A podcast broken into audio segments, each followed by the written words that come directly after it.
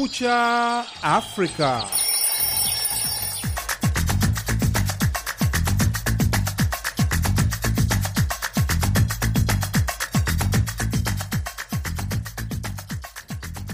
Hii ni idhaa ya Kiswahili ya Sauti ya Amerika, VOA, ikitangaza kutoka Washington DC. Karibu katika matangazo ya Kumekucha Afrika. Bila shaka, hujambo msikilizaji, popote pale unapotusikiliza.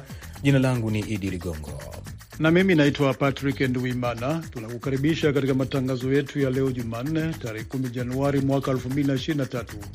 Tunasikika kupitia redio zetu shirika katika eneo zima la Afrika Mashariki na Maziwa Makuu. Tunasikika pia kupitia mtandao wetu wa VOA swahili.com.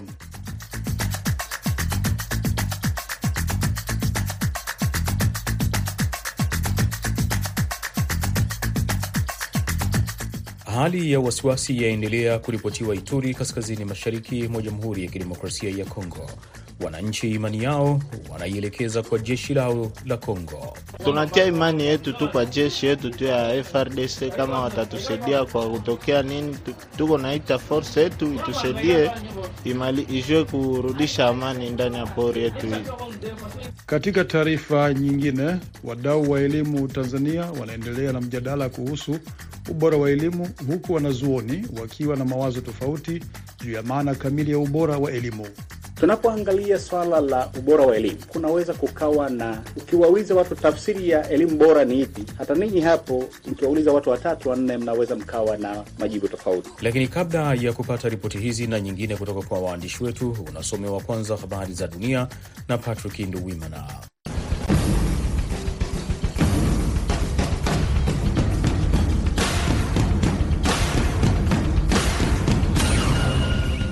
Rais wa Marekani Joe Biden amemwalika rais wa Brazil Luiz Inacio Lula da Silva kufanya ziara Washington mapema mwezi Februari, White House ilisema Jumatatu, baada ya viongozi hao wawili kuzungumza kwa simu juu ya uvamizi wa majengo ya serikali mjini Brazilia.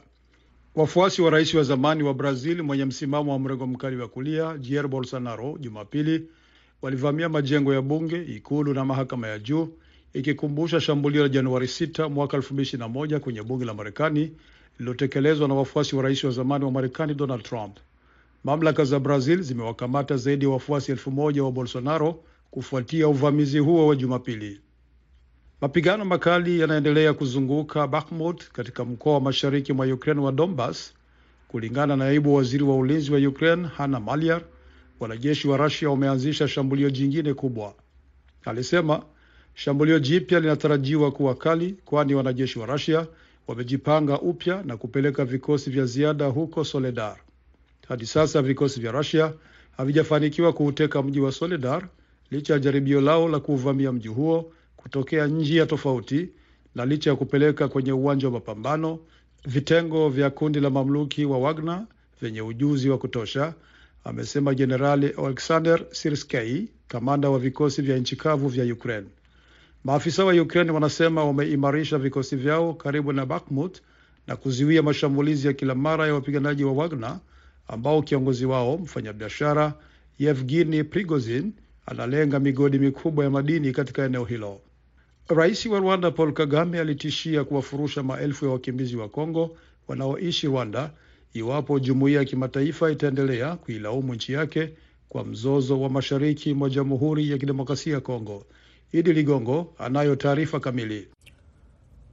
Akizungumza Jumatatu kutoka katika mji mkuu wa Kigali baada ya hafla ya kuapishwa kwa rais mpya wa baraza la seneti la Rwanda, Francois Javier Kalinda, Rais Kagame alisema hatuwezi kuendelea kuwahifadhi wakimbizi ambao baadaye tutawajibishwa kwa njia fulani au hata kunyanyaswa kwa matokeo ya matatizo ya kikabila katika nchi nyingine. Kagame alibadili kuongea lugha ya taifa Kinyarwanda na kuzungumza kwa Kiingereza ili kutoa ujumbe wake kama anavyofanya mara kwa mara anapokutana kuzungumza kuhusu jumuiya ya kimataifa, huku akipigwa makofi na wabunge wa bunge la Rwanda. Rais Kagame aliongeza kusema katika hotuba yake, kweli tumejitayarisha kulaumiwa, lakini tutalaumiwa kwa kufanya kile ambacho lazima tufanye. Serikali ya Kongo na ripoti ya hivi karibuni ya Umoja wa Mataifa inailaumu Rwanda kwa kuliunga mkono kundi la M23 wanaopigana mashariki mwa nchi hiyo dhidi ya serikali ya Kongo. Rwanda imekuwa ikikanusha tuhuma hizo ikisema ni suala la ndani ya Kongo. Vuguvugu la waasi wa M23 ambalo linadai kupigana dhidi ya mateso ya Wakongo wenye asili ya Kitutsi linaonekana kuchochea chuki zaidi dhidi yao kutoka kwa makabila mengine katika maeneo kadhaa ya Kongo. Kwa wiki kadhaa, maelfu ya watu wamekuwa wakikimbilia Rwanda na Uganda, wakiwemo mamia waliovuka hadi Rwanda wiki iliyopita. Unaendelea kusikiliza matangazo ya Kumekucha Afrika moja kwa moja kutoka jiji kuu la Marekani, Washington DC. Maafisa wa Rasia Jumatatu walitangaza uchunguzi wa wakati mmoja wa uhalifu dhidi ya mwigizaji mashuhuri aliyekosoa vita vya Ukraine akiwa pia mfadhili anayeunga mkono upinzani wa Rasia, hii ikiwa hatua ya hivi karibuni ya ukandamizaji dhidi ya wapinzani katika kipindi cha miezi kadhaa. Kamati ya uchunguzi ya Russia imesema katika taarifa kwamba mkuu wake Alexander Basrkin aliamuru kuanzishwa kwa kesi ya uhalifu dhidi ya mwigizaji wa filamu na michezo ya kuigiza Artur Smolyaninov ambaye aliondoka Russia baada ya vikosi vya Moscow kuivamia Ukraine na kukosoa mara kadhaa vita vya Russia dhidi ya Ukraine. Kulingana na taarifa hiyo, Smolyaninov alitoa msururu wa taarifa dhidi ya Russia katika mahojiano na vyombo vya habari vya Magharibi. Kamati hiyo ya uchunguzi haikufafanua ni vitendo gani alivyofanya Smolyaninov ambavyo ni kosa la uhalifu na mashtaka yapi itatangaza dhidi yake. Mahojiano ya hivi karibuni ya Smolyaninov yalizusha hasira miongoni mwa wafuasi wa Kremlin. Mwigizaji huyo aliliambia gazeti la Novaya Europe kuwa ikibidi aende kupigana katika vita vya Ukraine atapigana upande wa Ukraine. Tume ya uchaguzi nchini Nigeria Jumatatu imesema uchaguzi mkuu wa mwishoni mwa mwezi Februari unaweza kufutwa au kuahirishwa ikiwa ukosefu wa usalama hautashughulikiwa. Rais Muhammadu Buhari ambaye ataachia ngazi baada ya kuhudumu mihula miwili anaondoka madarakani bila kumaliza uasi wa miaka kumi na mitatu wa wanamgambo wa Kiislamu eneo la kaskazini mashariki, huku kukiwa ongezeko la uhalifu mbaya kaskazini magharibi na katika majimbo ya katikati mwa nchi, vile vile mivutano ya kujitenga kusini mashariki. Ikiwa ukosefu wa usalama hautafuatiliwa na kushughulikiwa kwa uthabiti, mwishowe unaweza kupelekea kufutwa au kuahirishwa kwa uchaguzi katika maeneo bunge mengi na kudhoofisha kutangazwa kwa matokeo ya uchaguzi, amesema Abdulahi Abdu Zuru, mwenyekiti wa tume huru ya kitaifa ya uchaguzi. Amesema hali hiyo inaweza kuchochea mzozo wa kikatiba na kuongeza kuwa lazima hali hiyo isiruhusiwe kutokea na haipaswi kuruhusiwa kutokea.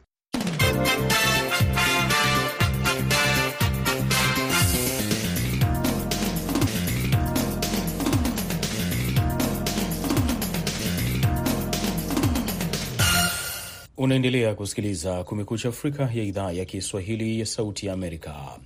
Hali ya wasiwasi inaendelea kuripotiwa mkoani Ituri, kaskazini mashariki mwa Kongo, katika wilaya ya Jugu ambako watu wanaendelea kupoteza maisha wakiuawa na makundi ya wenye silaha.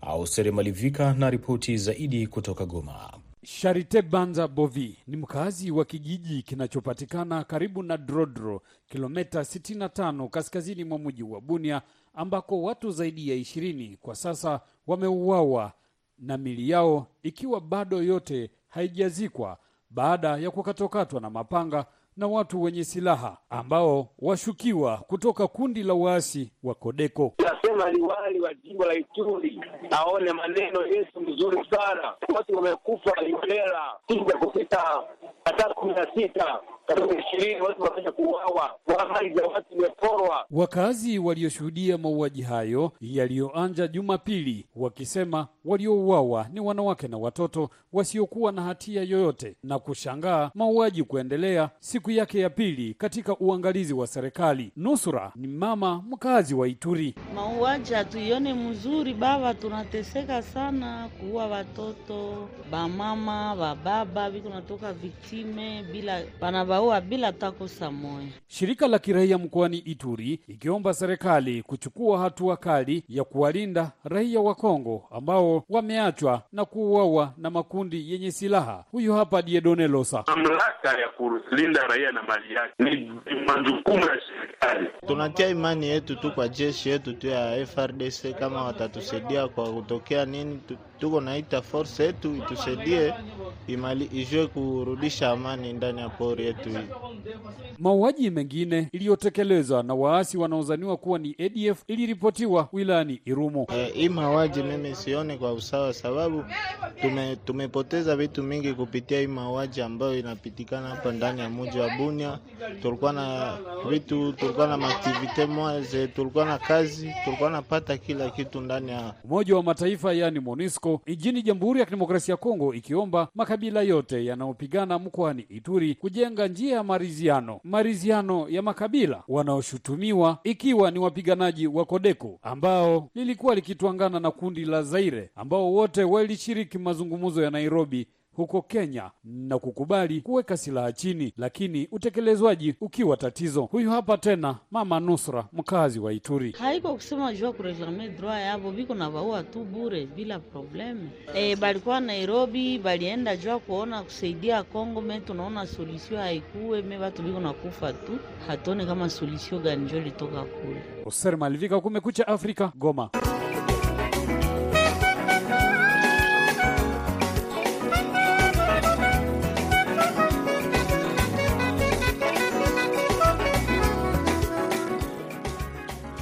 Unasikiliza matangazo ya Kumekucha Afrika kutoka hapa Washington DC. Patrick Nduwimana anaendelea kukusomea habari zaidi za dunia.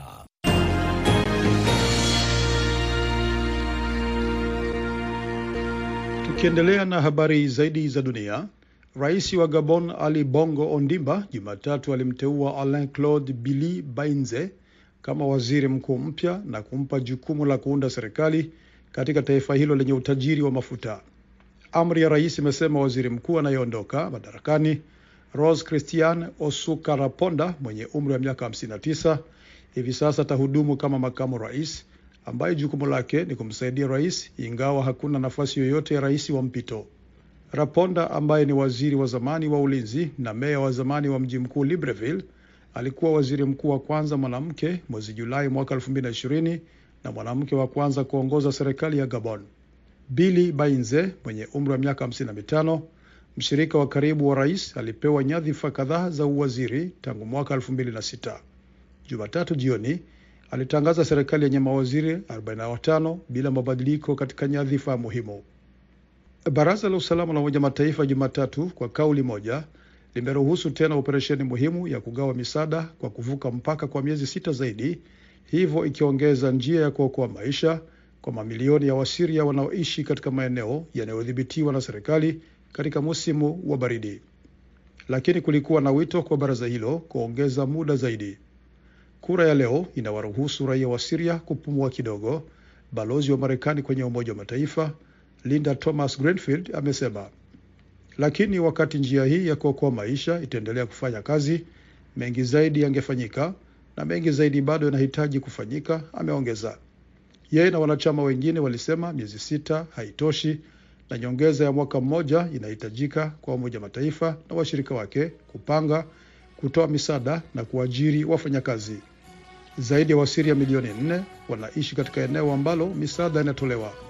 Wahisani wanatoa misaada kwa watu milioni mbili na laki nne kati ya hao kila mwezi.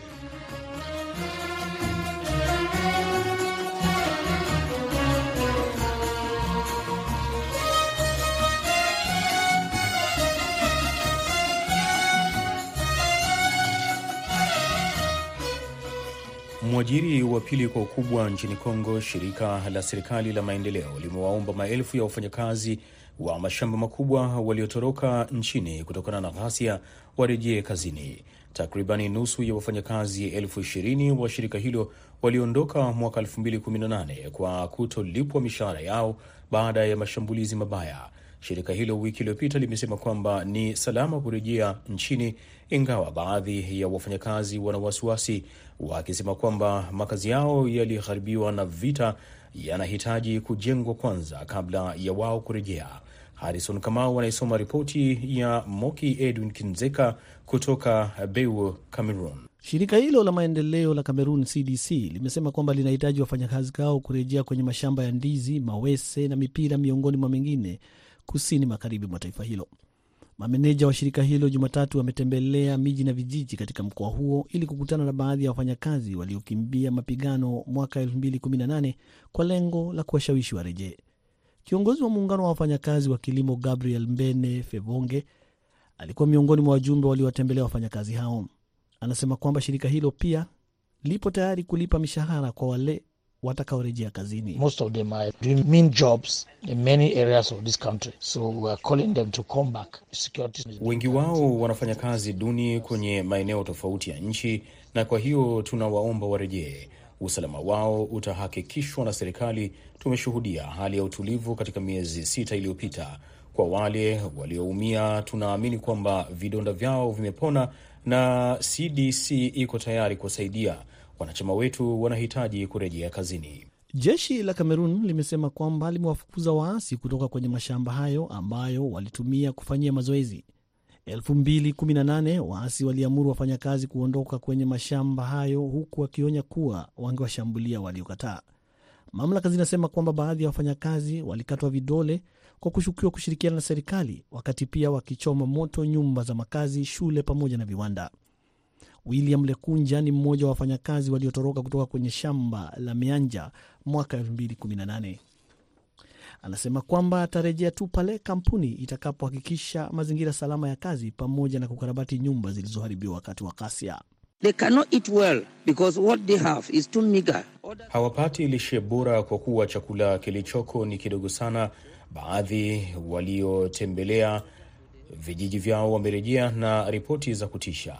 Wanajilipia bili za hospitali, hawana makazi tena wala maji safi ya kunywa.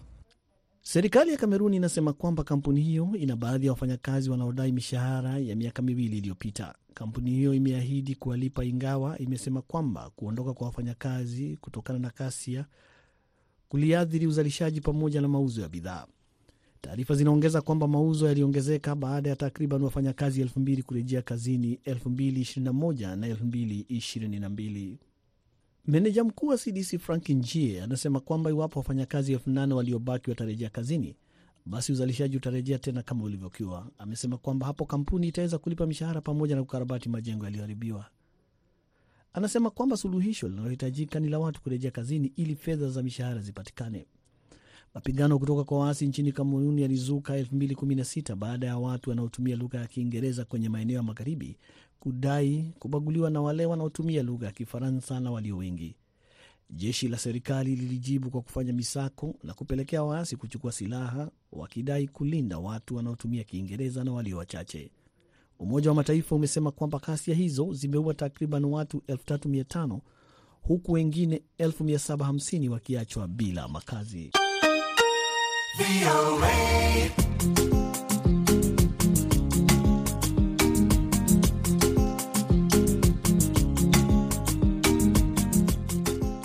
Wadau wa elimu nchini Tanzania wamekutana kujadili na kupanga mikakati ya namna ya kuboresha elimu ya Tanzania kutokana na hivi sasa kuelezwa kwamba kuna uwezekano pengine kiwango cha elimu kinapaswa kuangaliwa kwa jicho la tatu ili wanafunzi wanaomaliza vyuoni pamoja na shule za kuanzia shule za awali kuwa na kiwango kibora cha elimu. Georgi Njogopa na ripoti kamili. Ingawa Tanzania imekuwa na ongezeko la vyuo vikuu vinavyotoa elimu ya kuanzia shahada na kuendelea, bado kunaonekana kujitokeza kwa ombwe ambalo linawatatiza wengi kuhusu namna wanafunzi hao wanavyoandaliwa kuanzia elimu ya awali, yaani shule ya msingi, shule ya upili na hatimaye elimu ya chuo kikuu. Kongamano la siku tatu lililofanyika jijini Dar es Salaam, mbali ya kujikita katika eneo hilo, lakini lilichagiza pia eneo ambalo linataja kwamba ni muhimu linalohusu ni nani hasa anapasa kubeba kubeba jukumu la moja kwa moja kugharimia elimu ambayo ndiyo msingi mahususi wa kumwandaa mwanafunzi, kama anavyosema afisa kutoka mtandao wa elimu Tanzania, yani TENMET, Ochwara wa Yoga. Commitment ya serikali kwa kupitia naibu waziri wa TAMISEMI anasema kwamba serikali itaendelea kuwekeza katika sekta ya elimu, kwa sababu kwa kupitia sekta ya elimu ndipo sekta zingine zinapata kuendelea. Katika nasaa zake wakati alipokuwa akizindua kongamano hilo, rais mstaafu Jakaya Kikwete aliona kuwa uwekezaji kwenye sayansi na teknolojia kunaweza kusaidia kuboresha elimu na kukabili ukosefu wa ajira kwa vijana. Rais Kikwete anasema kutokana na utafiti uliofanywa na Tume ya Kimataifa ya Elimu ambayo yeye ni mjumbe, elimu inayotolewa barani Afrika imepitwa na wakati na itoe usuluhisho la changamoto ya ajira kwa vijana. Ingawa hadi sasa nchini Tanzania bado kuna kile kinachoonekana kwamba mitizamo inayokinzana kuhusu ipi ni elimu bora, lakini kwa aina fulani kuna wale wanaoamini kwamba elimu bora ni ile inamwandaa mwanafunzi kukabiliana na mazingira atakayokuta mbele ya safari. Lakini mtaalamu huyu kutoka mtandao wa elimu Tanzania anasema kwamba ili elimu ikubalike kuwa elimu bora, lazima itizamwe kwa mambo mengi. Tunapoangalia swala la ubora wa elimu, kunaweza kukawa na, ukiwauliza watu tafsiri ya elimu bora ni ipi, hata ninyi hapo nikiwauliza watu watatu wanne, mnaweza mkawa na majibu tofauti, na hata sisi ambao tuko kwenye sekta ya elimu, ukiuliza ubora wa elimu, Kamfedi wataweza kuambia tofauti, Haki Elimu anaweza kuambia tofauti, lakini hii inategemea pia na mazingira ya mtu ambayo anatoa hiyo hiyo definition. Tunataka kuwa na definition moja tunapozungumza elimu bora ni ipi. Kwa hivi sasa serikali imekuwa ikiendesha programu ya utoaji elimu bila malipo, jambo ambalo limetoa msukumo mkubwa kwa wanafunzi kujiandikishwa kwa wingi mashuleni, na ndiyo maana kuna wasiwasi wa kuwepo kwa uhaba wa madarasa na vitendea kazi vingine. Katibu mkuu wizara ya elimu Dr Leonard Akwilapo anasema kwamba kutokana na mwamko mkubwa wa wanafunzi kujiunga na elimu ya msingi na sekondari, suala la kuboresha miundombinu ni jambo lilotabiriwa tangu mapema. Serikali katika sekta ya elimu ilijikita zaidi katika ujenzi wa miundombinu mbalimbali ya shule za msingi na sekondari katika maeneo mbalimbali ya nchi yetu. Jibu la kukabiliana na hali hii litapatikana sasa katika utekelezaji wa mradi huo wa SEQUIP. Mradi huu wa kuboresha elimu ya sekondari ambao una thamani ya dola za Kimarekani milioni mia tano utatumika kuboresha mazingira ya kufundishia na kujifunzia katika shule za sekondari hapa nchini. Kutoka Dar es Salaam, mimi ni George Njogopa. Unasikiliza matangazo ya Kumekucha Afrika kutoka idhaa ya Kiswahili ya Sauti ya Amerika. Matangazo haya yanasikika kupitia redio shirika kote eneo zima la Afrika Mashariki na Maziwa Makuu, pamoja na mtandao wetu wa www voa swahili.com. Na hapa basi, pata burudani ya muziki. Yeah. Here's another one. Here's another one.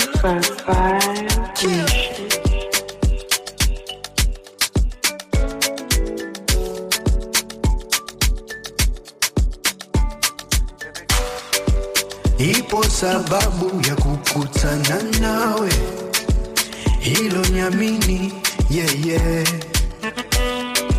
Na tena ni ajabu bado miniko nawe, hawaamini na bado ado ado, mdogo mdogo tutimize lengo, pole pole na dua tutamaliza mwendo.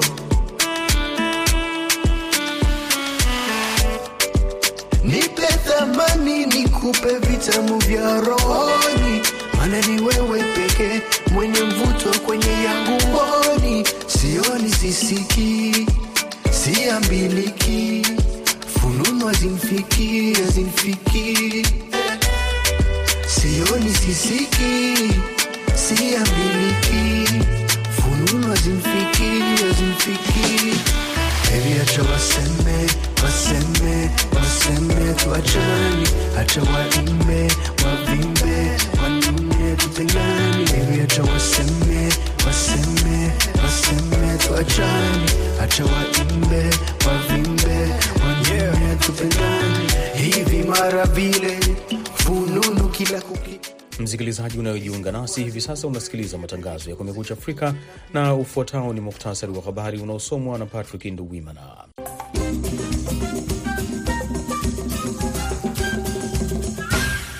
Rais wa Marekani Joe Biden amemwalika rais wa Brazil Luiz Inacio Lula da Silva kufanya ziara Washington mapema mwezi Februari, White House ilisema Jumatatu, baada ya viongozi hao wawili kuzungumza kwa simu juu ya uvamizi wa majengo ya serikali mjini Brazilia. Mapigano makali yanaendelea kuzunguka Bakhmut katika mkoa wa mashariki mwa Ukraine wa Donbas. Kulingana na naibu waziri wa ulinzi wa Ukraine Hanna Maliar, wanajeshi wa Rusia wameanzisha shambulio jingine kubwa. Rais wa Rwanda Paul Kagame alitishia kuwafurusha maelfu ya wakimbizi wa Kongo wanaoishi Rwanda iwapo jumuiya ya kimataifa itaendelea kuilaumu nchi yake kwa mzozo wa mashariki mwa DRC. Maafisa wa Russia Jumatatu walitangaza uchunguzi wa wakati mmoja wa uhalifu dhidi ya mwigizaji mashuhuri aliyekosoa vita vya Ukraine akiwa pia mfadhili anayeunga mkono upinzani wa Russia, hii ikiwa hatua ya hivi karibuni ya ukandamizaji dhidi ya wapinzani katika kipindi cha miezi kadhaa. Tume ya uchaguzi nchini Nigeria Jumatatu imesema uchaguzi mkuu wa mwishoni mwa mwezi Februari unaweza kufutwa au kuahirishwa ikiwa ukosefu wa usalama hautashughulikiwa. Rais wa Gabon Ali Bongo Ondimba Jumatatu alimteua Alain Claude Billy Bainze kama waziri mkuu mpya na kumpa jukumu la kuunda serikali katika taifa hilo lenye utajiri wa mafuta. Mpaka hapa ndipo tunakamilisha matangazo ya Kumekucha Afrika kutoka idhaa ya Kiswahili ya Sauti Amerika. Kwa niaba ya wote waliofanikisha matangazo haya, msimamizi ni Khadija Riame, mwongozaji ni Jumbe Hamza. Nimeshirikiana na mwenzangu Patrick Nduwimana. Anaitwa Idi Ligongo, ninakutakia amani na upendo popote pale unapotusikiliza.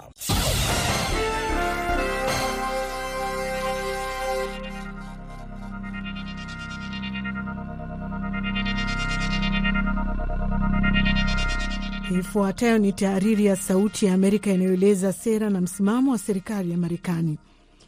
Marekani inashirikiana na wadau wa mataifa ya Afrika kuunda na kutekeleza mkakati wenye lengo la kukabiliana na mabadiliko ya hali ya hewa, kuwasaidia Waafrika kuishi na athari zake na kuunga mkono nishati mbadala.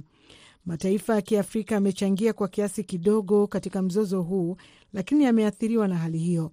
Waziri wa mambo ya nje wa Marekani Anton Blinken amesema ili kufanikisha katika vipaumbele vyetu, lazima tufanye kazi kama washirika sawa, alisema waziri Blinken. Kwanza, tunashirikiana kuhifadhi mifumo ya ekolojia. Afrika ni nyumbani kwa baadhi ya mifumo ya ekolojia yenye thamani zaidi duniani ambayo ni muhimu katika kupambana na mabadiliko ya hali ya hewa.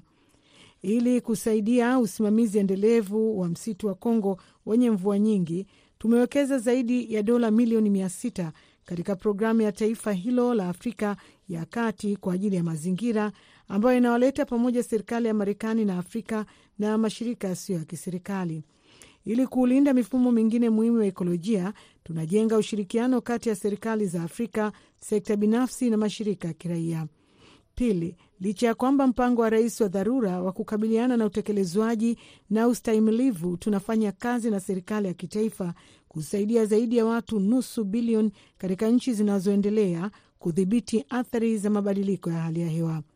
Katika COP27 huko Sharm el Sheikh, Marekani ilitangaza dola milioni 28.6 kusaidia kuziba pengo katika masuala ya hali ya hewa na miaya katika uangalizi wa maji na ushirikiano wa pamoja kuendeleza mifumo ya maonyo ya mapema huko barani Afrika. Milioni 24 ni kwa ajili ya kuimarisha bima ya kieneo, milioni 25 kuzindua mradi wa utekelezwaji kwenye usalama wa chakula na milioni kumi kusaidia katika uzinduzi wa kituo cha mafunzo na ustadi pamoja na utekelezwaji na ustahimilivu kujenga uwezo kote katika bara. Tatu, tunashirikiana katika kuhakikisha kipindi cha mpito kuelekea kwenye uchumi wa nishati safi, ameongeza Blinken. Afrika itakuwa kitovu cha mpito wa uzalishaji wa nishati safi. Uwezo wa Afrika kuzalisha nishati safi haulinganishwi na yoyote. Afrika ina theluthi mbili ya madini yanayohitajika kuendeleza teknolojia ya uchumi wa nishati safi, kwa mfano betri zinazotumika kuendesha mitambo ya kuzalisha umeme wa upepo. Ili kufanya hilo, Marekani inafadhili programu kama Power Africa ambayo ni juhudi ya rais inayosaidia watu zaidi ya milioni 165 katika nchi zilizo chini ya jangwa la Sahara kupata nishati safi na ya uhakika. Marekani inawekeza dola milioni 290 zaidi katika Power Africa. Juhudi zote hizi zinatambua kwamba kukabiliana na mzozo wa mabadiliko ya hali ya hewa, kama ilivyo changamoto nyingine tulizo nazo, zilianzishwa na Waafrika mwanzoni. Hatuoni tu vikwazo vya mzozo huu, lakini pia suluhisho. Hiyo ilikuwa ni tahariri ya Sauti ya Amerika iliyoeleza sera na msimamo wa serikali ya Marekani.